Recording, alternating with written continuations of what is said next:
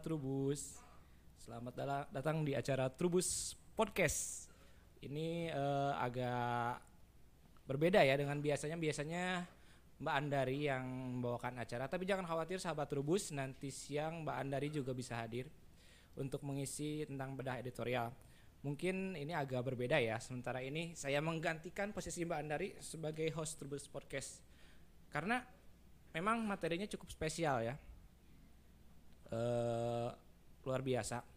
Jadi langsung ke intinya ini saya mau cerita nih beberapa pekan lalu atau beberapa hari lalu ini kita naikin eh tweet tentang sesuatu hal yang sangat luar biasa, banyak viral juga banyak yang komen. Salah satu komunitas yang paling tren yaitu adalah sarang burung walet. Komentarnya wah luar biasa macem-macem masalah harga segala macem sampai apakah bisa dibudidayakan gimana itu antara eh, budidaya dan mistisnya melekat bisa dibilang seperti itu ya sarang walet. Oke mungkin kalau nggak usah panjang lebar eh, majalah Trubus juga sebetulnya sudah mengulas walet itu sudah sampai hampir mau seri ke 300 ya sekarang ini. Eh, kalau bicara walet eh, tentu yang cocoknya itu bukan saya yang ngomong tapi ada seseorang yang lebih cocok di sini. Mungkin kalau sahabat Trubus berlangganan majalah Trubus tiap edisi hampir tiap edisi walet beliau yang ngisi ya. Oke langsung aja ada Pak Hari Wijaya pakar waletnya. Halo. Halo, Co- Pak Hari coba mungkin Saya sap Ari Wijaya nama uh, di usahanya Raja Walet. Raja Walet ya. Oke. Pak Hari eh, mungkin banyak juga sahabat Trubus ya kalau yang sudah baca majalah Trubus sih pada tahu ya Pak Hari tentang Raja Walet ini. Kalau Pak Hari kalau boleh tahu eh, ada info dari kapan sih Pak mulai jadi pakar walet nih Pak? Eh, Cerita sedikit deh kita sambil biar sahabat Trubus pada pada tahu nih Pak Hari. Ya awalnya sih kita dulu kan uh, bangun ya jadi arsitek itu kan di Intercon. Oh arsitek ya Pak Hari ya ternyata memang kita bangun di Intercon terus tahun bisa coba agak dekat 2000. dekat nggak apa-apa Pak sama su- suara. ya tahun 2005 ya aku terjun ke walet kan karena bantu orang tua. Nah, terus waktu itu eh, saya nggak nggak nggak terjun pengen jadi konsultan nggak. Cuma waktu itu ada dokter Paulus sama istrinya ya kan itu datang karena kita waktu itu ekspor kan. Oh sudah orientasi ekspor ya, dulu. ekspor, cuci gitu kan. Terus kok dia sekali panen tuh sedikit kan. Panen sedikit. Nah, Ibu Melani waktu itu saya ingat terus. Nah, ini saya bantu. Saya bantu, saya kasih saran-saran. Nah, tapi akhirnya berkembang. Akhirnya dia apa jual sarang ke saya waktu itu jadi berkembang sampai kilo-kiloan lah gitu. Nah, nah beberapa lagi saya bantu-bantu. Nah, yang makin nama orang nyebut saya Raja Wala itu ya petani yang saya bantu. Hmm, Oke, jadi memang testimoni dari eh, petani atau pemilik gedung walet yang eh, sudah terbantu ya, Ra- Iya, Raja bukan, Walet. bukan saya yang mau nyebut diri Raja Walet bukan. Oke, siap nih Pak Hari nih. Kalau gini Pak nih, kan walet ini mungkin masyarakat Indonesia secara umum masih awam nih Pak. Kenapa sih orang-orang itu pada tertarik Pak budidaya walet itu Pak? Eh, ini ya siapa sih orang nggak kepingin ini ya hidup nyaman ya terus ada penghasilan income tetap gitu kan? Nah salah satu yang memang eh, orang dari zaman dulu ya yang Oh. tahu tentang wallet itu eh, kepingin kan pengen punya penghasilan income tetap sambil dia ngerjain kerjaan lain kan?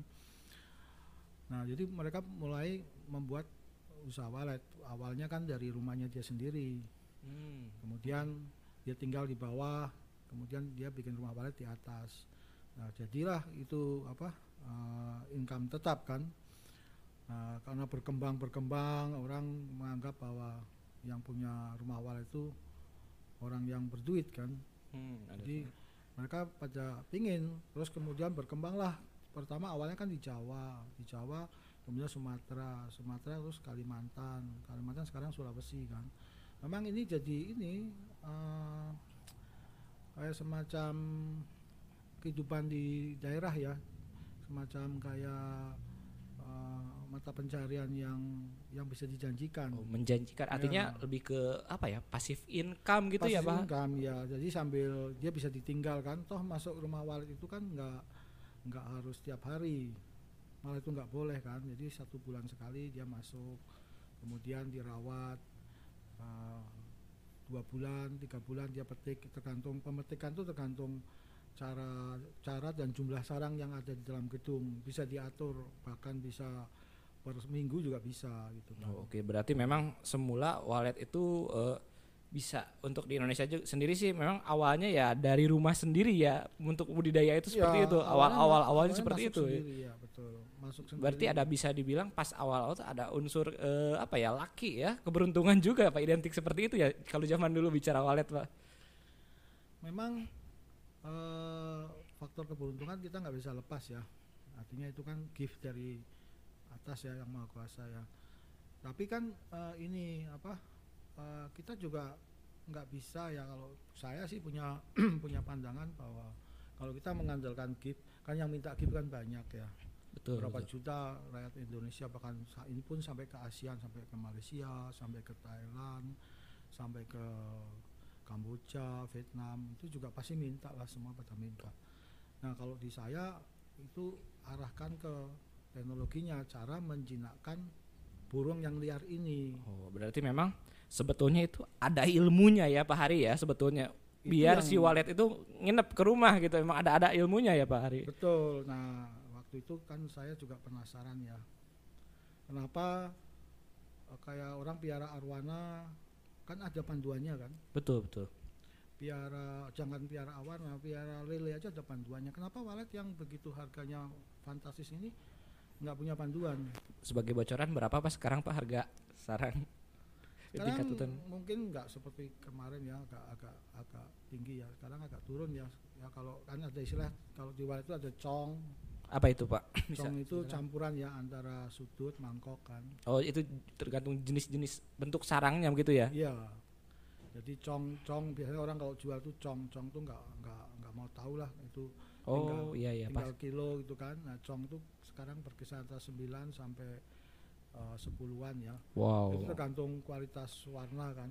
Waduh. Nah, itu yang beli-beli itu khusus ada orang-orang yang memang udah sudah ahlinya untuk ekspor kan.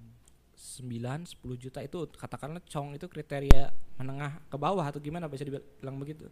Eh, Untuk enggak, Enggak. enggak, enggak menengah ke bawah. Kalau yang men- yang ke atas itu yang sudut kan, eh yang mangkok, Mangkok. kan. Kalau yang sudut itu yang yang yang bawah kan. Terus ada lagi patahan kan. Kalau cong itu ada patahannya, ada sudutnya, ada mangkoknya. Campur ya berarti bisa Campur. dibilang berarti campur dan Eh, rata-rata 9 10 masih Iya, tinggi. iya. Satu kilogramnya jadi wow. Wajar saja banyak yang tertarik gitu ya Pak Hari untuk Ya kamu bayangin belum aja kalau ah, yang sekarang ini kan sampai yang yang sukses tuh panen bisa ah, apa satu di daerah ya panen bisa 20 kilo, 50 kilo kan sudah untuk kehidupan dia kan udah Wow. cukup kan. Ada yang yang sukses banget ya sampai tontonan juga tontonan wow. Dari 20 kilo aja berarti rata-rata udah sekali panen 200 jutaan ya Pak Hari ya. Iya. Oh, keren banget. Pantas aja banyak yang tertarik nih, sahabat Rubus. Nah, ini nih Pak. Ini daerah juga nih. Berarti ada ilmunya nih. Berarti kalau mau budidaya walet itu eh, lokasi itu penting banget dong Pak ya. Sebenarnya atau apa saja sih lokasi tepat gitu kalau mau bangun eh, gedung atau rumah walet itu Pak Hari? Memang eh, nomor satu ya kalau saya saya amati. Cuman lokasi sekarang kan jadi dulu ya kita cerita dulu di Jawa itu kan awal walet kan. Kemudian orang ngejar kan di Jawa lokasi lokasi lokasi. Nah kemudian pindah kan ke Sumatera, lari ke Sumatera, orang ngejar lokasi lokasi ke Sumatera. Dari Sumatera sudah mulai berkurang, pindah lagi ke Kalimantan, ya kan. Dari Kalimantan kemudian pindah lagi ke Sulawesi. Jadi sekarang yang lagi ramai itu Sulawesi, Kalimantan, ya Sumatera bagian. Nah, yang lagi tren tuh ya sekarang Sulawesi. Jadi kalau dibilang lokasi itu eh, itu memang memang memang orang kalau petani walet nyari itu kan. Bahkan harga kadang-kadang nggak nggak mau pikir itu kalau sudah tahu tuh ada bangunan gedung di sana itu lingkungan itu jadi jadi naik kan. Tapi banyak petani yang salah memilih lokasi. Hmm. Jadi kadang-kadang lokasi yang dilihat itu eh, burung cari makan, misal lagi cari makan itu dianggap lokasi bagus. Nah, itu kemudian dia bangun di situ atau dia cari lokasi dengan cek lokasi. Nah, itu banyak yang yang keliru. Kalau cek lokasi itu burung memang datang dengan suara itu. Tapi itu bukan lintasannya. Oke. Jadi lokasi itu ada yang namanya lintasan, ada yang sentral, ada yang buruan. Buruan itu artinya dia tempat dia cari makan. Wah berat nih lumayan udah udah advance nih pak lumayan. Iya, kalau burung cari makan itu memang apa kalau dibangun biasanya agak jauh ya. Kalau kayak di daerah itu namanya hulu kan. Contoh kayak Pontianak dulu kan di sentral sentralnya di kota. Oke Lama- dulu di kota gitu ya pak. Kota dulu sentral itu selalu di kota. Tapi karena perkembangan lingkungan berubah ya kan, lokasi itu bisa berubah. Kemudian jadi burung cari makannya di di hulu kan. Oh, nyari Dulu. nyari ke oh, tempat ke hutan sana. Nah itu betul, orang pada lari pada bangun-bangun di sana gitu. Jadi lokasi itu nggak boleh salah gitu kan. Berarti kriterianya apa saja sih Pak kalau misalnya lokasi itu cocok gitu Pak Hari kalau menurut Pak Hari lokasi kita bicara lokasi ini ya. Kalau saya biasanya kalau pertama ya kita lihat ya, lihat kalau memang lintasan itu banyak ya, lintasan itu bisa dihitung kan berapa ketinggian dia terbangnya. Oh, lintasan ya yang satu itu penting lintasan, Lintasan. gitu. Kita kalau mau gampang kita cari aja sentral, tapi kan mahal kan. Hmm, yang dimasuk sentralnya sentra walet itu ya. Hmm, Hmm, jadi di oke. situ tuh sudah banyak bangunan wah gitu. banyak bangunan, waletnya udah banyak, tiap hari juga tiap hari juga walet lewat ya kan. Nah, itu itu udah pasti pasti gampang tinggal kita punya teknologi enggak gitu kan. Karena itu bisa tarik-tarikan kan. Nah, kalau yang orang biasanya nyari yang sentral kan. Sentral itu eh, apa eh, mahal. Nah, untuk untuk mengurangi mahalnya itu dia cari ke lintasan. Oke. Lintasan harus dilihat lintasan itu ada berbagai tipe kan. Ada lintasan kalau di Raja Walet itu menganggap bahwa lintasan itu ada dua, lintasan yang nampak ya kan antara 10 sampai 15 meter. Ada lintasan yang tinggi itu yang 30 sampai 40 meter. Ada lintasan yang tidak nampak. Oke. Jadi dia ada di langit. Lewat juga itu walet itu sampai atas atas berarti ya Pak Hari ya. Nah, jadi dari dari apa pengalaman kita itu ya, walet itu kalau yang terbangnya itu jarak antar pulau, itu dia ngikuti arus angin. Oke wah ini menarik nih bahasan baru Jadi Hari. dia ngikuti arus angin. Jadi dia terbang itu tinggal ngikuti angin aja gitu. Nanti pulang pergi dia ngikuti seperti kayak orang nelayan gitu kan, Hmm, iya iya. yang iya. zaman dulu gitu. Nah, kalau kita punya keahlian, punya kemampuan untuk menarik itu eh, lintasan yang nggak nampak, di samping di lingkungan kita itu ada lintasan yang nampak. Itu Oke. berkat buat ini, buat lingkungan yang yang apa, yang di sekitar situ. Karena burung tuh tiba-tiba muncul banyak banget. Hmm, Oke Nah, lintasan. jadi ya. lintasan yang nggak nampak itu itu memang harus dites. Semua itu harus pakai Alatnya teknologi. ada ya Pak. Biasanya pakai apa Pak ngecek lintasan itu kita tahu itu Pak Hari.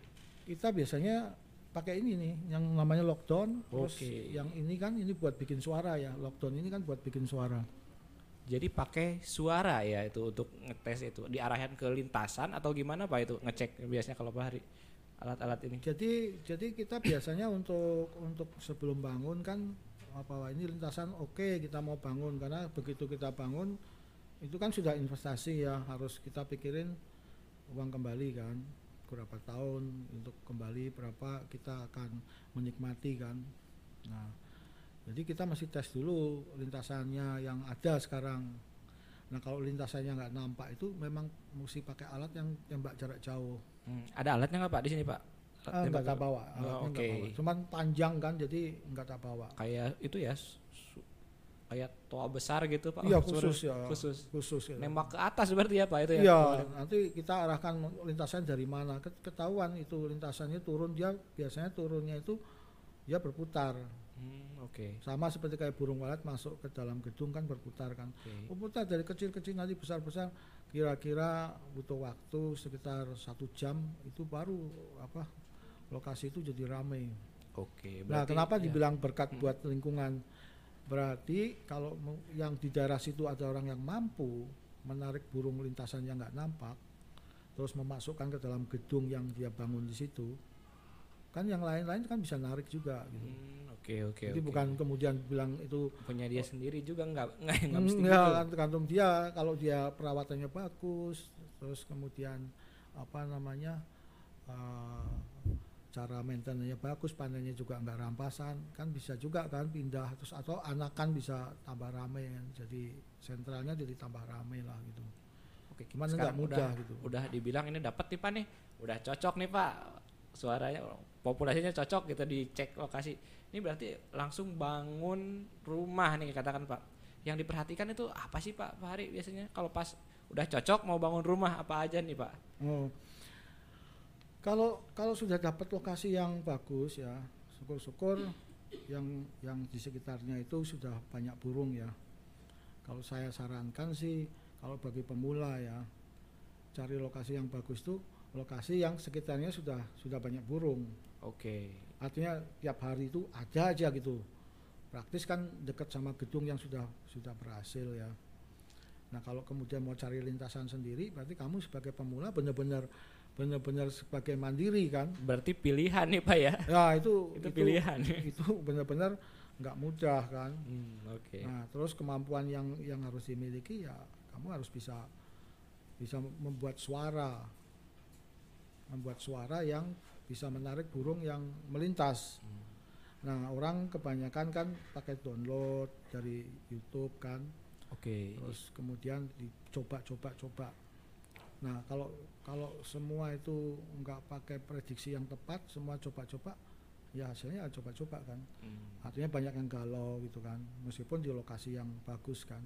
Jadi harus mampu membuat suara, menarik burung, terus memakai parfum yang tepat, terus Berarti katakanlah suara enggak semua suara bagus begitu kesimpulan Pak Hari seperti itu ya tadi itu kalau narik itu sebetulnya. ya itu eh, satu suara misalnya di lokasi yang A itu eh, respon banget kan, tapi di lokasi yang B belum tentu. Oke, jadi ada kecocokan ya suara-suara juga itu. Iya, Iya. jadi harus harus Bisa disebutnya apa ya? Lagu kah atau apa gitu untuk narik walet itu sekarang bisa disebut istilahnya. apa ya kalau kalau kalau kalau kita kita sebut tuh Penarik eh, apa? Suara narik. Ya burung memang memang ini ya, memang tertarik sama ya, suara. ya. ya, su- fakta. Tapi- Tapi bagi saya ya eh, suara itu hanya bikin burung itu bermain. Hmm, oke. Jadi kalau kita punya suara yang bagus, itu burung pasti bermain. Tapi kalau untuk menginapkan itu itu eh, gedungnya, Oke. gedungnya itu harus benar. Artinya tata ruangnya harus benar, suhunya benar, terus eh, kelembapannya benar. Yang paling susah itu sebetulnya suhu, ya kan. Nah, itu suhu kadang-kadang yang banyak gagal itu ya punya suara bagus, gedungnya sudah benar, tapi suhunya dia nggak bisa ngatur dengan benar. Nah, contohnya Oke, berarti ini eh, ada kayak gedung ya. Pak Hari juga ada video ya ini contoh gedung. Nah ini ya. contoh Ada contoh yang apa yang yang sahabat tadinya lintasan Ini sawah ya. udah suara lintasan ke gedung. Oke. Nah, ini apa nih Pak Hari nih? Ini. Ini ini kita coba tadinya kan ini gedung ini kan nggak ada nggak maksudnya lintasannya itu 300 meter ya dari gedung Oh, ini kan. jauh ya sebetulnya. Ini yang Ah. dibicarakan tadi ya lintasannya jauh ini ya. Nah, Iya, gitu. terus kita coba ini kan baru ya baru on 4 bulan kan. Ini Ah. Oke, oke. Baru on 4 bulan kita coba rubah. Itu yang saya bilang tadi dengan mesin lockdown, dengan teknik lockdown Alat-alatnya di sini semua ya, Pak Hari ya. ah, Kita bisa bisa menggeser lintasan. Oke. Ini sendirian di sana dan di depan gedung ini tuh kosong. Hmm, nggak ada burung udah udah lebih lama dari gedung ini nah ini baru pemulaan untuk mereka mulai ini mulai lewat masuk mereka lewat masuk nah tinggal menginapkannya aja menginapkannya itu kan mesti harus ada pakan ada aroma terus suhunya yang benar kan. Nah di sini kan di gedung di daerah ini suhunya itu ekstrim. Oke. kalau Wow. kalau siang itu bisa 37 sampai 38 kalau pagi itu bisa 22 Ekstrim ya banget ya. ekstrim gitu kan. Jadi Ada siasat nggak Pak? Tuh? Itu kan gedung buat atur-atur Iya, suhu biar itu- nginep. jadi samping kita harus mampu apa mampu membuat suara menggeser lintasan juga harus mampu mengendalikan suhu dalam gedung supaya sesuai sama itu ya standar burung walet yang disukai kan. Jangan ngikuti kalau siang 37 ikut panas 37 Oke. malam jadi 22 ikut 22 kan kurung jadi nggak petah kan Itu sebetulnya ada juga yang sempat bilang kok ada aturan baku nih seperti ini gitu. Atau sepertinya Pak Hari kayaknya lebih fleksibel nih Pak itu gimana nih Pak Baku atau gimana ya? Baku misalnya harus wah 37 37 aja gitu. Atau di dalam ruangan dan di luar ruangan gitu. Atau gimana nih oh Pak? memang memang benar ya. Banyak orang tiap tiap orang kan punya apa pandangan ya. Di, di- di buku-buku biasanya kan disebutin harus 27 28 Betul, betul, betul. Kalau di saya enggak, karena kan saya kan terjun ke lapangan ya. Jadi Ya, jadi kalau misalnya mau apa mau apa suhu yang benar itu lihat lokasi lingkungan kalau misalnya 37 kemudian di- kita bikin jadi 27 kan drastis kan dari Betul, turun betul, kan. Nah, saya biasanya eh, kendalikan tuh pakai alat ini. Jadi, jadi ini kita kita udah udah udah apa namanya? Itu pengatur suhu atau apa itu Pak? Sensor bisa dijelaskan? Mm-mm. Nanti air kita sebutin teknologi kamera kita kita pakai teknologi ini nih. Jadi Itu namanya apa Pak? Suhu. jadi suhu itu kita kendalikan. Terus kemudian eh, angin malam itu kita masukkan itu pakai alat ini. Oh, oke. Nah, jadi ini memang perlu skill ya. Kelihatannya sepele alat ini, tapi ini bisa bisa mengendalikan suhu sampai stabil. Jadi dia bisa buang buang kalau terlalu panas dia buang. Kalau terlalu dingin dia masukkan yang oh, panas. multi multifungsi ya. Iya, jadi dia bisa kendalikan seperti itu. Kelihatan sepele, tapi ini butuh butuh skill juga untuk Berarti memasangkan. katakanlah yang depan itu sensornya Pak ya atau gimana? Ya, ada sensor Oke, sensor suhu. Cuman ini banyak ju- juga dijual di pasaran kan, tapi yang penting itu eh, mengaplikasikannya Oh, Supaya- oke. supaya suhu yang tadi 37 itu kita buang itu. Oke, misalnya Pas- saat saat terlalu Panas, panas, itu kita dibuang, Oke. Kita buang. Terus kalau waktu dingin kita masukkan yang panas. Oh, oh, udah. Oh iya iya iya ya, wah multifungsi banget ya, ya. itu Jadi itu itu per- perlu makanya perlu apa sih ya perlu perlu praktek ya artinya kalau Oke. nggak nggak bisa kemudian kita itu kan itu ada videonya barangkali Pak Hari ada ya untuk suhu. ada itu yang yang itu coba dilihat Coba, Ga. nah ini kan Oh, ini alat kita, yang tadi kita, ya? kita- iya, ini kita praktekkan di di apa ini yang humidity-nya ini yang untuk kelembapan Oh, kelembapan, berarti Terintegrasi semua ya Pak Hari ya? ya kelembapan juga bisa kontrol jadi Wow. jangan sampai dia lebih dari eh, 95 kan timbulnya kan jamur kan Oh, Oke. Jadi katakanlah kalau udah nggak sesuai nih otomatisnya lah canggih banget nih sekarang Iya, sekarang teknologi udah jadi. sudah orang sudah mau lari ke ke ini ke teknologi seperti ini yang tadi saya bilang. Jadi petani untuk pemula itu nggak bisa kemudian apa mengandalkan nasib kan. Hmm, Oke, ada ilmunya, ada alatnya. Ternyata memang, Hmm. wow, keren banget nih. Itu apa pak itu pak? Yang ini suara ini ya? Ini itu yang tadi itu yang untuk eh, mengembuskan udara Oh, itu menarik sama sama ini kan bisa buat menarik bisa juga bisa mengembuskan. Kelihatannya sederhana tapi fungsinya itu lebih ini. Ada yang ini kok yang yang ada video yang 37 itu 37 terus kemudian jadi kita atur jadi 28. Nah, itu 28 tuh ya ini. Nah, ini kan oke. ini kita tes di waktu di lapangan ya. Itu kan 36,5 ya. Terus kita tes di, di dalam tuh. Padahal ini siang siang terik ini kan. Nah, jadi 28 itu kan. Nah, itu itu dari alat itu. Oh, Otomatis Nah, ini diatur ba- ya. eh, banyak petani itu ya mungkin ada sebagian yang ngerti kan alat-alat kayak gini kan, tapi menerapkannya itu kan bukan sekedar lihat di YouTube terus belajar dari YouTube terus ngerti terus bangun. Nah, yang yang jadi petani bisa kelabakan kan karena ilmu yang di YouTube itu adalah ilmu yang gedung sudah jadi, tapi proses menjadi jadinya itu kan enggak Panjang banget ya sebetulnya. ini pemanasnya tadi itu. Oh, oke. Hmm. Berarti katakanlah ter- jika terlalu dingin bisa dipanasin ya. Iya, kita butuh butuh untuk Oke. apa meng, apa sih ya menstabilkan ya. Menjaga suhu dan kelembaban di tempat yang tepat. Oh ya ini balik ke bangunan nih Pak Hari nih. Iya. Kalau bikin bangunan itu sebenarnya ada standar ukurannya nggak Pak Hari kalau versi Pak Hari sama bahan yang dipilih nih apa aja gitu Pak? Kalau mau bingit bangun Eh, gitu. Bangun ya. Kalau Iya. bangun itu kan kita kita ukuran dari lebar sayap ya. Lebar lebar walet itu kan 28 itu kan. Ada yang besar lagi ada sampai 29 mendekati 30.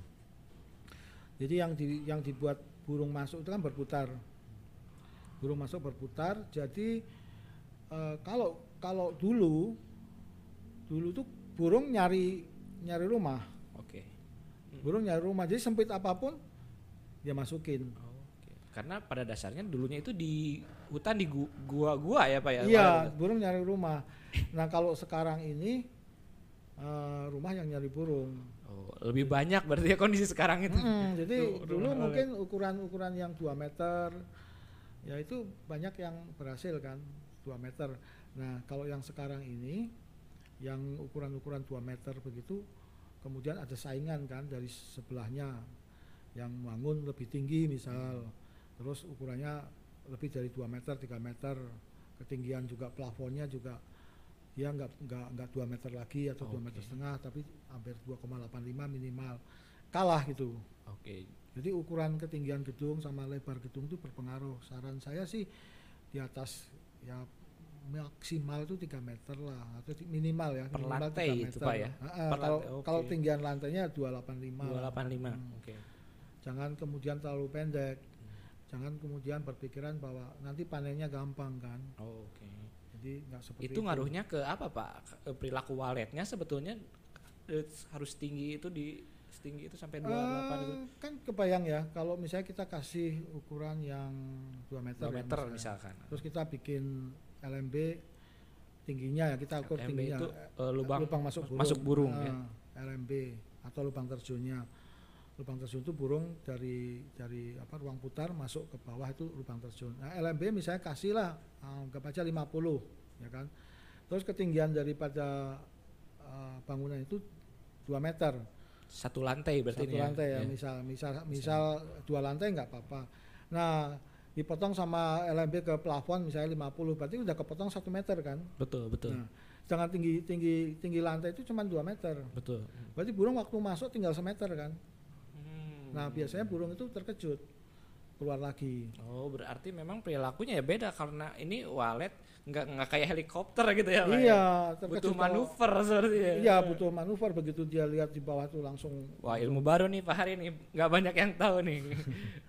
sebetulnya sebetulnya ini dari pengamatan aja ya kalau kita lihat kenapa dia burung tuh masuk kok mental gitu istilahnya orang bilang mau masuk tapi nggak mau masuk lagi mental mental lama-lama burung juga ngerti jadi akhirnya nggak mau masuk lagi tapi kalau dulu zaman mana burung nyari rumah ya segitu aja dia masukin. Oke, jadi pada dasarnya itu burung itu mencari tempat yang lebih nyaman gitu ya Pak ya? ya kita memang apa menjinakkan burung liar ya supaya supaya dia itu merasa nyaman seperti kayak di guanya gitu kan yang lembab.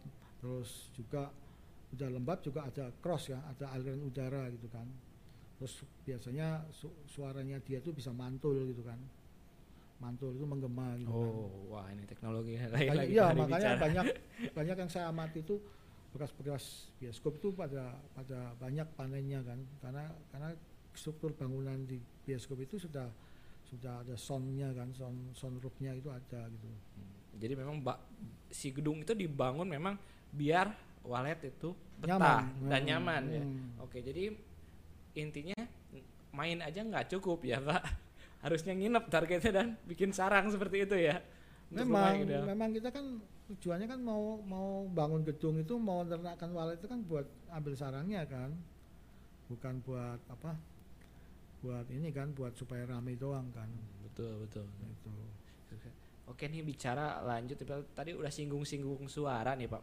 Kalau cara pilih suara yang bagus itu gimana sih Pak? Apakah alatnya juga, lagunya gimana nih sepengetahuan Pak Hari pengalamannya Ya, kalau mungkin di saya ya di di saya itu masalah suara itu saya nggak berani sembarangan. Jadi kalau misalnya ada orang mau minta suara ke saya kan saya selalu tanya "Eh, anda daerah mana? Oke. ada satu daerah yang memang suka suara yang menyentak-nyentak lah itu ya so, kalau kita manusia kan mungkin suara rocker gitu. Oh, wah, burung juga Wah, ada. ya? itu burung Walet senang. juga ada Hmm, genre-nya hmm, ya. Seneng itu. Ada yang maunya slow itu kan, yang lagunya slow itu kan. Jadi tiap daerah itu beda-beda. Terus sebetulnya kayak pemain walet maupun pakar walet pencipta suara itu dia kan sebenarnya nggak nyiptain suara Hmm. karena suara itu datangnya kan dari dari wallet. dari walet itu sendiri. Oh, kita oke. cuma sebagai komposer, Komposer ya, Nah, oh. Nah, contohnya yang di sini kan, ini kan eh, alatnya ini kan, yang yang ini ya. Apa itu pak? Ini Bisa- ini yang ini kan. Mm-mm. Ini tuh karena saya tahu bahwa kita tuh nggak nyiptain suara, jadi saya mesti harus ngerekam suara kan. Oke. Suara Nggak walet saya ya. rekam, makanya saya ciptakan alat buat ngerekam suara, namanya Optaker gitu. ini kita juga pasarin ke ke ke petani-petani supaya mereka itu uh, bisa ngerekam suara asli walet. Kadang jam 12 malam itu pas mereka pulang, mereka matikan aja suara suara yang apa buatan gitu kan. Nah, dengan alat ini kita bisa rekam nih suaranya apa, terus kita kita kita masukin ke, ke komputer. Kalau mau tahu suara yang bagus enggaknya kan harus walet yang menentukan. Oke. Jadi kita tes aja besok itu tertarik enggak kalau mau inepnya ya kita ganti coba ditambah atau atau diganti. Nah, kalau di saya kalau burung itu sudah menginap itu kita selalu pantangan jangan diganti suara inep tapi ditambah. Oh ditambah Iya, maksudnya ditambah, ditambah itu itu. Ya tambah suara gitu. Hmm. Jadi misalnya su- suara inep yang lama tambahin suara inep yang baru. Nah, cara membuat suara ya pakai ini pakai perekaman. Oh ya. Ada Pak Hari barangkali sudah kirim ya video untuk suara. Nah, ini ya. Oh ya ya ya. Oh nih. Nah, ini- eh, ini- untuk sahabat ini Trubus. Edisi perekaman kita kita kita selalu eh, ya untuk bantu petani ya supaya bisa memiliki suara original walet. Oke. Nah ini Jadi beda ya dengan suara yang sekadar download gitu Pak Ari dari wallet sendiri ini suaranya. iya kalau ini kan suara walet yang Adalah asli kan yang, yang- suara dari gedung sendiri, koloni dari sendiri. rekaman edisi rekaman ini Ini untuk men- men- mengetahui bahwa dia mesin direspon untuk perekam yang baru taruh di papan sini. lockdown. Oh beda lagi nih. Yang ini adalah mesin untuk baru dari penyaring. lockdown itu itu akan ketahuan ini itu power yang dengan yang direspon power dilengkapi dengan Berarti lockdown Timer ini yang bisa, bisa dibilang mengatur. apa nih Pak nih? Ini ini nggak nggak pada tahu nih alatnya kenapa disebut lockdown juga. Kenapa disebut lockdown? Buat apa fungsinya? Apa kelebihannya nih Pak Hari? lockdown tuh gini ya. Jadi eh, kita main di di waletnya memang main saingan ya. Kita bermain di, di saingan itu, saingan antara antara gedung dengan gedung. Bahkan kadang-kadang teman sama teman itu yang tadinya akur, kemudian dia bangun di sebelah kiri, sebelah kanan dia bangun jadi saingan sendiri. Nah, Wah, salah satu Saing. iya saingan Pasti itu. ya, Kadang-kadang harus siap terjun kok- ya, iya, terjun di walet itu. Udah itu mah saingan suara, saingan nyaman-nyamanan ya. orang-orang walet udah tahu lah kadang Oke, dia punya wah risiko. punya saya berkembang dia nggak mau kasih tahu rahasianya kan. Betul betul. apa sih rahasia kamu gitu? Kecuali kamu lokasinya jauh dari saya baru kasih tahu. Nah jadi juga juga seperti itulah. Itu itu sudah hal umum ya karena kalau enggak dengan kamu menguasai teknologi yang bisa narik burung ya artinya dengan mesin lockdown ini begini cara kerjanya. Dalam satu CD dalam satu CD suara itu berapa persen sih yang direspon anggap aja 20 persen lah suara yang direspon itu tapi kalau begitu sampai ke yang 80 80 nya kan nggak direspon kan Betul betul. Nah. kebayang. nggak direspon nah mesin lockdown ini berusaha untuk membuat minimal 95 persen itu direspon jadi pada waktu Wow. saingan sebelahnya itu masuk ke ke yang 25 persen ya kan itu butuh waktu panjang kan ini yang yang pakai suara yang dengan teknologi lockdown itu sudah 100 persen pasti lari kan bahkan ini sudah saya track saya coba di tahun 2011 tahun 2011 Udah lama sebetulnya Pak ini. udah lama cuma nggak tak buka Oke. nah dulu mesin lockdown ini bukan bentuk mesin tapi saya yang lockdown gitu loh Oh ma- manual ya. saya dulu pakai komputer gitu. jadi di dalam itu isinya komputer komputer terus kemudian ini sensor-sensornya jadi sensor itu akan mengirim ke komputer situ direkam berdasarkan respon dari walet Itu ketahuan yang disenangi walet atau tidaknya suaranya itu gimana Pak? Apa murni respons atau ada aturan baku sendiri Pak Hari gitu bisa memetakan? Ya kalau kita ingin tahu bahwa itu direspon atau enggak ya kan dari gerak burung ya ini ini Oke, butuh ada, butuh apa namanya butuh skill ya nanti pengalaman kan. prosesnya itu ya. Hmm, nah jadi jadi kalau misalnya sudah sudah kerespon semua sudah kerekam semua kerespon semua kamu bayangin aja dari itulah yang yang bertahun-tahun ah, gitu Pak. ya, ya. itulah yang bisa menggeser tadi yang yang tadinya tadinya apa bukan lintasannya jadi lintasannya gitu. Suara memang bisa membuat burung tuh main gitu. Suara tuh membuat burung main. Kadang-kadang banyak petani itu salah salah kan bahwa suara itu nomor satu kan enggak enggak juga. Tapi burung kan juga butuh habis main kan butuh makan gitu kan. Oke. Jadi kita juga harus kasih makan supaya dia itu bisa bersarang. Jadi Kompleks ya. Jadi jam 5 pagi sampai jam 7 malam ke mana sih burung pergi? Kan kita nggak bisa nggak bisa stop. Oke. Udah. Artinya nggak ada satupun orang bisa nyetop burung itu nggak boleh pergi. Karena dia cari makan. Nah di sinilah uh, kita mulai berpikir bahwa harus ada ada inovasi makanan. Dulu waktu saya saya nyiptain makanan gini, yang pertama saya gembor-gemborin pakai mesin, semua orang pada ini membuli lah gitu kan. Iya. Iya, iya. oke, Semua betul. membuli bahkan pakar-pakar di seminar-seminar nggak ada makan buat apa. Dia bilang begitu kan burung udah cari makan sendiri. Tapi dari waktu ke tahu waktu sekarang berkembang orang sudah mulai kan bikin makan. Tapi makanan juga nggak sekedar dibikin begitu aja. Burung kan butuh vitamin, kan dia terbang dari pagi sampai malam dia butuh energi. Juga di dalam pakan itu kita kembangkan supaya apa? Populasi biar naik bagaimana? Kan kan dalam ilmu kependudukan kan kalau ada angka kelahiran tinggi praktis kan eh, ini kan populasi naik kan. Iya, betul, betul, Nah, betul. Dengan pakan yang saya ciptakan begini itu bisa bikin ini eh, telur cepet. Coba nanti kalau pakai pakan ki- kita ya itu Oke. telat sedikit sudah ada telurnya. Berarti memang dari suara udah katakanlah ngundang masuk, apalagi kalau kita kasih pakan gitu. Iya. Jadi lebih nyaman ya gitu kalau katakanlah orang udah nginep nih di hotel dikasih makan juga, apalagi makan pak- pakannya sesuai pasti nyaman banget nih apa hari gitu ya. Iya Tari? semua semua semua kayak kita lah kayak kayak manusia lah pergi ke satu daerah uh, misalnya uh, urbanisasi kan itu Betul, kan karena karena cari kehidupan kan cari makan sama dengan burung gitu supaya burung itu nggak pindah nggak migrasi ya itu harus kita ciptakan dalam lingkungan gedung itu sebagai sumber buruan gitu. Intinya seperti itu. Nah saya untuk pakan itu kan ada kendalanya ya. Ada Betul, kendalanya dia harus kita mesti mikirin serangga itu terbangnya berapa jauh sih? Kan ada dua meter ada yang ada yang semeter gitu kan nah kemudian saya ciptakan pakan gantung supaya apa? Supaya serangga itu mendekati daripada burung burung menginap.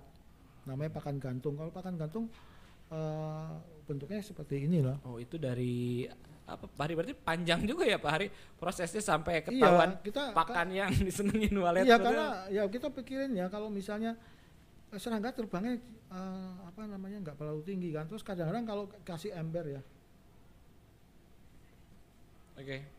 Itu berarti kalau pakan, pakannya itu ada cerita nggak Pak? Ini kan masih katakanlah dalam tanda kutip pro kontra nih Pak ya kalau bicara sama orang-orang walet. Ciri pakan itu bagus dan disenengin walet gimana sih Pak? Ada ciri-cirinya? Eh, kalau pakan yang disenangi walet itu ya kita kita kadang-kadang kadang-kadang kita bisa bisa lihat burung makan ya itu ada di, di video kan burung makan tuh jadi Ada nggak teman-teman guys? Kita sambil lihat videonya. iya nih. itu ada burung yang makan nah itu yang disenangi walet ya yang dimakan burung nah Oh, wah ini gerak gerak gerak apa ini? Nah, ini ini pakan yang disenangi burung ya yang yang dia makan gitu. Berarti aktif itu tanda. nah ini Wow. ini aku dapat kiriman dari petani yang di Makassar ya Pak Artono itu nah, ini ini ini ini burung dari terjun ada serangganya dia sambar-sambar nah kalau mau pengen tahu persis burung makan enggaknya kasih ember embernya jangan dikasih jangan dikasih saringan nanti burungnya mati itu di ember Oh, wow, beda-beda ya. Jadi berarti terus kemudian kalau pengen apa sih keuntungan memberi pakan? Jadi kalau misalnya orang panen misalnya eh, 20 kilo gitu kan.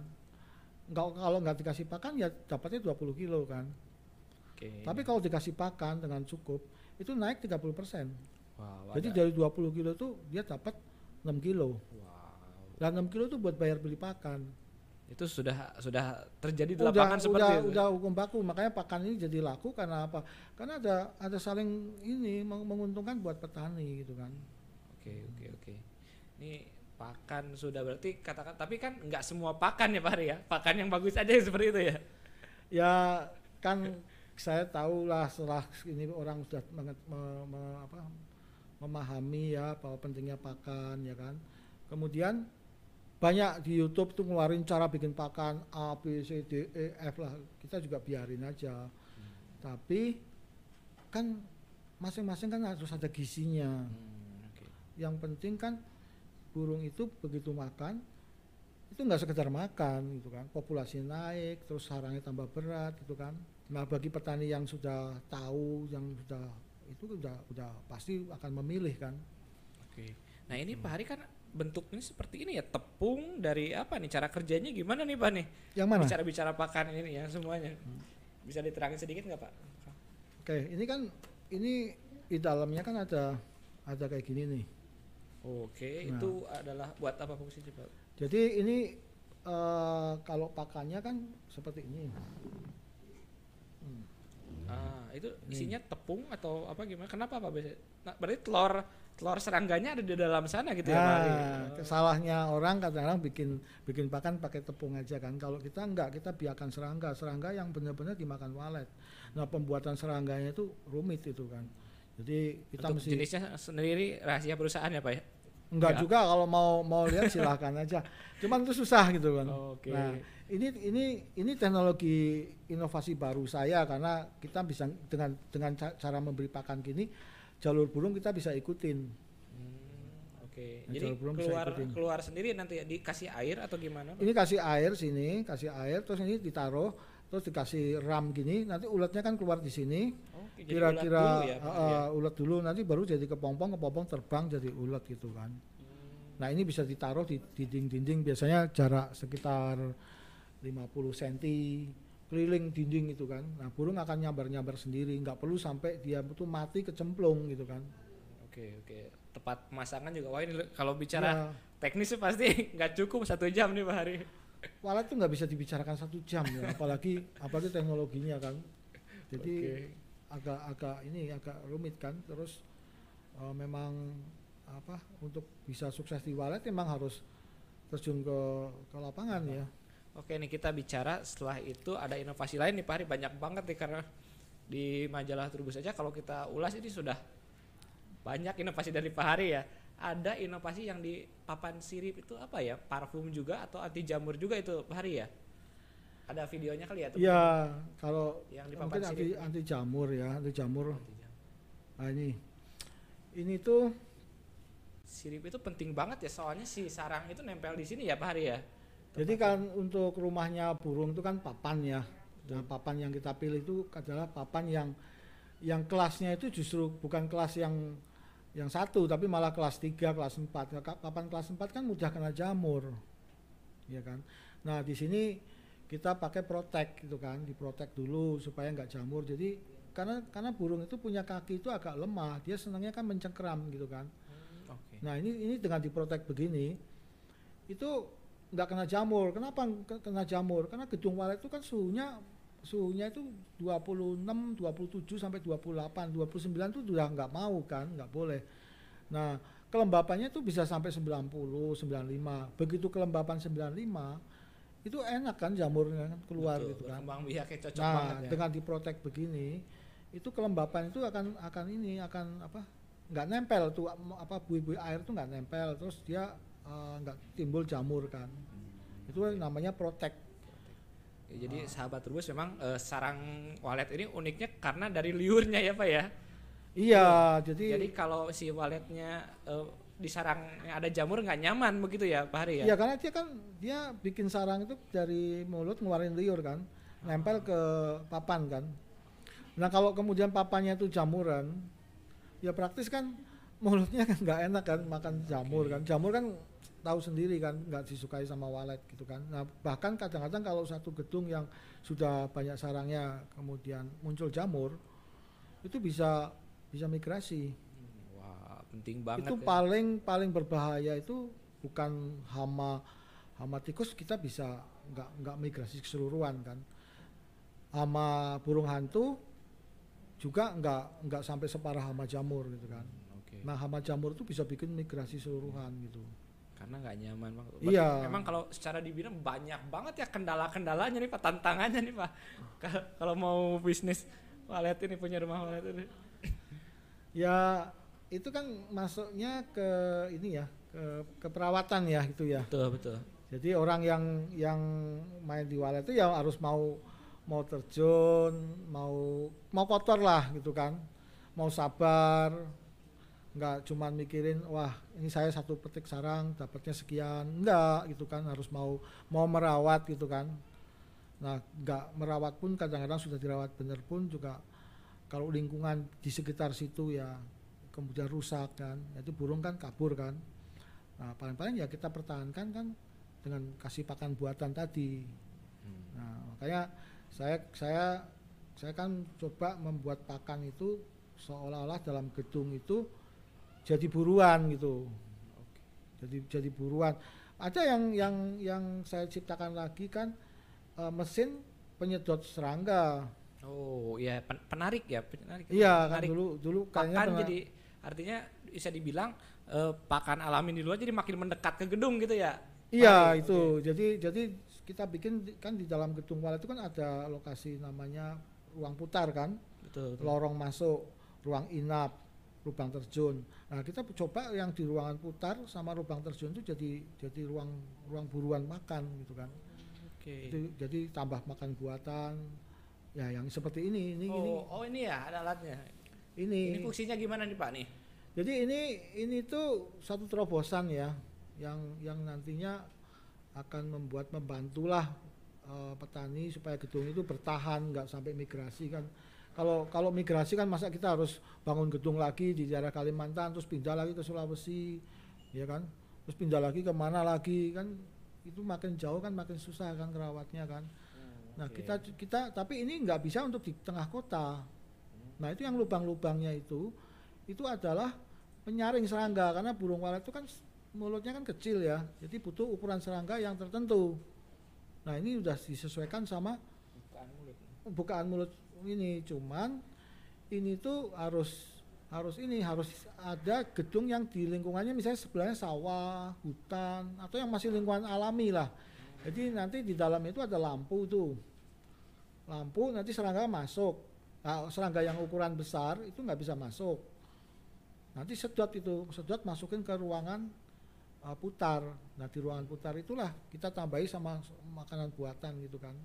Jadi Yang- ya, katakanlah nggak jauh keluar karena pakannya tersedia di ruang putar aja gitu ya Pak yang nyari pakan Ya kan kadang-kadang kadang-kadang mereka terbang kan dari jam 5 pagi sampai malam kan. Kalau kita bisa lihat ciri-ciri burung yang apa daerahnya kurang pakan itu kan pulangnya malam. makin malam berarti makin jauh gitu ya Pak. Iya, makin malam makin jauh. Nah, dengan adanya inovasi-inovasi seperti ini, itu merubah karakter mereka, merubah perilaku mereka.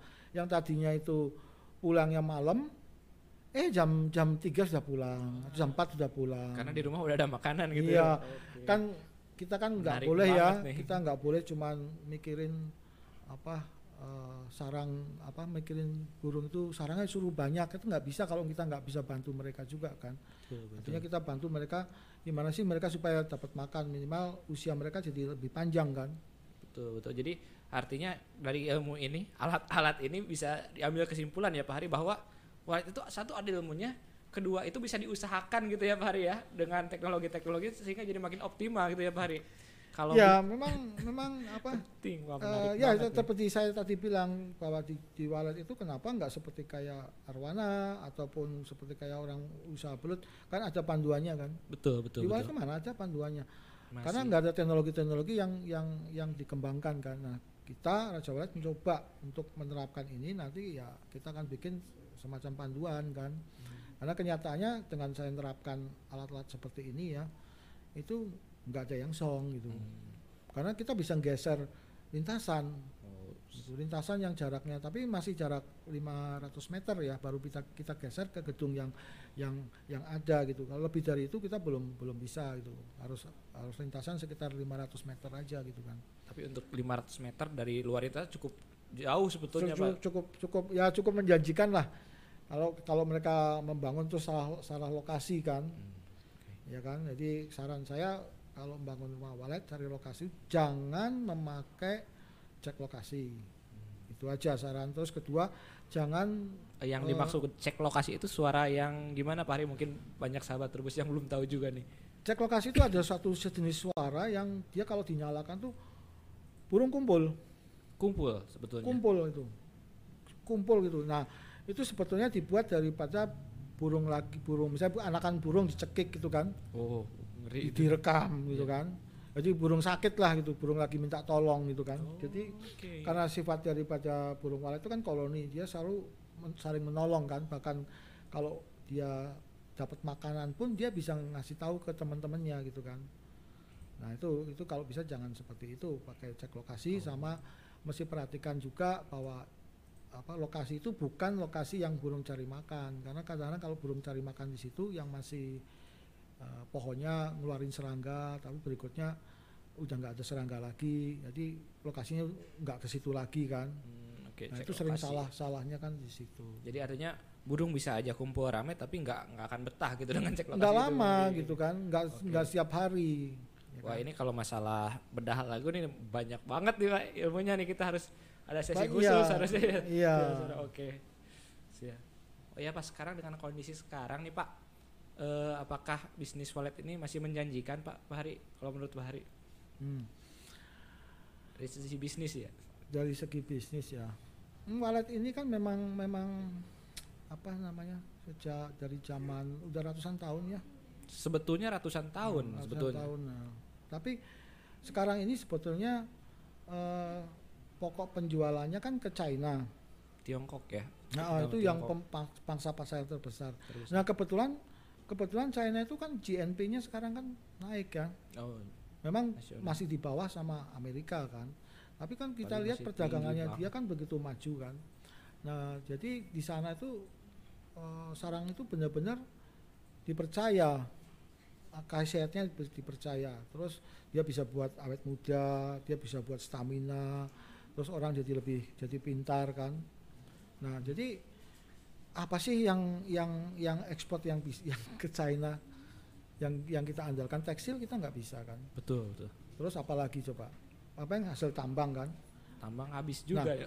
tambang kan di, di bumi Iya, kan? betul ya betul kan? harus- tambang yang di langit ya ini sarang walet. Oke, wah, ba- Ya jadi banyak istilahnya wallet itu liur emas ini ya, istilahnya seperti itu ya Pak, karena harganya mahal dan tambangnya dari langit ini ya Pak Hari ya. iya kalau kamu misalnya orang pemain walet pergi ke Tiongkok ya orang Betul. sana. Kamu pasti di sana dianggap itu dianggap Hmm. wah ini pemainnya apa pemain walet tapi kalau kamu ngomong tekstil diketawain karena kan dia pusatnya tekstil, kan Tekstil, sekarang betul. kan. Indonesia udah nggak seperti kayak dulu kan. Tapi kalau walet mereka ngakuin. Kenapa? Karena di Tiongkok ngomong tekstil diketawain. Karena kan dia pusatnya tekstil, kan Tekstil, sekarang betul. kan. Indonesia udah nggak seperti kayak dulu kan. Tapi kalau walet mereka ngakuin. Kenapa karena di Tiongkok tuh ada lahan lahan di Yunnan ya tapi nggak banyak gitu. Oh, berarti memang sen- sentranya bisa dibilang Indonesia dan yang di Katulistiwa ya wallet itu potensi keunggulan kita sebetulnya. ya Indonesia 70% pe- Wow. pengekspor terbesar di di dunia di sarang walet. Habis itu eh, nggak tahu nih nanti nyusul apa. Kalau Malaysia kan nggak nggak begitu ya. Ada saran nggak Pak buat yang mau terjun ke dunia wallet ini? Karena lagi ngehits juga nih kayaknya nih Pak. Ya sarannya kan eh, belajar walet itu nggak sekedar cuma dilihat di YouTube ya banyak teman-teman saya cuma lihat di YouTube terus merasa bisa gitu kan merasa bisa jadi harus praktek kalau saran saya itu praktek eh, di lapangan sampai ngerti persoalannya apa tentang lokasi cari lokasi terus ngatasi apa masukin burung menginapkan burung merawat terus cara panen itu pengaruh kan. Terus juga eh, intinya ya kalau sudah main baik itu orangnya harus baik gitu. Harus harus baik. Orang bilang harus sosial. Ya sosial memang memang semua orang juga harus sosial kan. Jadi apa yang dia apa tabur dia akan akan akan petik kan gitu kan. Nah, jadi kuncinya ke situ nah banyak yang orang itu eh, yang pemain baik kan pasti punya modal kan Oke. nah Oke, wah, keren banget nih Pak Hari. Makasih banyak nih sudah mau share teknologinya ke sini.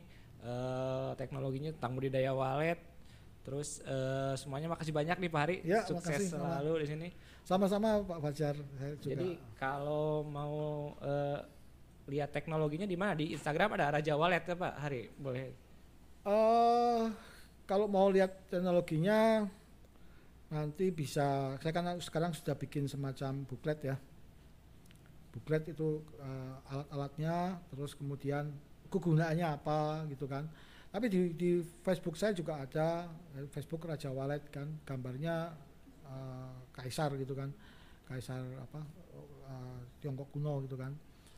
Nah, tapi bisa juga nanti minta buklet aja bisa kayak semacam eh, produk apa list produk dan kegunaannya itu bisa. Oh, oke. Oke gitu. Jadi untuk sahabat Rubus eh, ini ada di rubrik satwa kebetulan kita itu selalu update eh, tentang seri wallet ya sahabat Rubus. Seri wallet ini kalau nggak salah sudah sampai 300-an Pak Hari salah satu yang paling banyak nih isi seri wallet. Bisa dilihat di majalah Trubus tiap edisinya. Eh, terakhir itu yang edisi Mei tentang ulas Sulawesi juga kita itu baca di majalah Trubus kupas tuntas seri wallet pokoknya ada deh tiap edisinya gitu. Oke mungkin terima kasih sekali lagi Pak Hari ini informasi sukses selalu. Terima Ya, kasih. Juga- terima Jangan kasih. lupa juga untuk sahabat Trubus eh, nanti siang nanti jam 1 akan ada bedah editorial untuk edisi Trubus edisi selanjutnya ya. Juni 2022. Oh, Mei 2022, mohon maaf. Karena sekarang pengerjaan Juni ya. Editorialnya jam 1 sama Mbak Andari. Mungkin sekian, terima kasih. Sampai jumpa di eh, podcast Trubus selanjutnya. Bye bye. Sampai jumpa.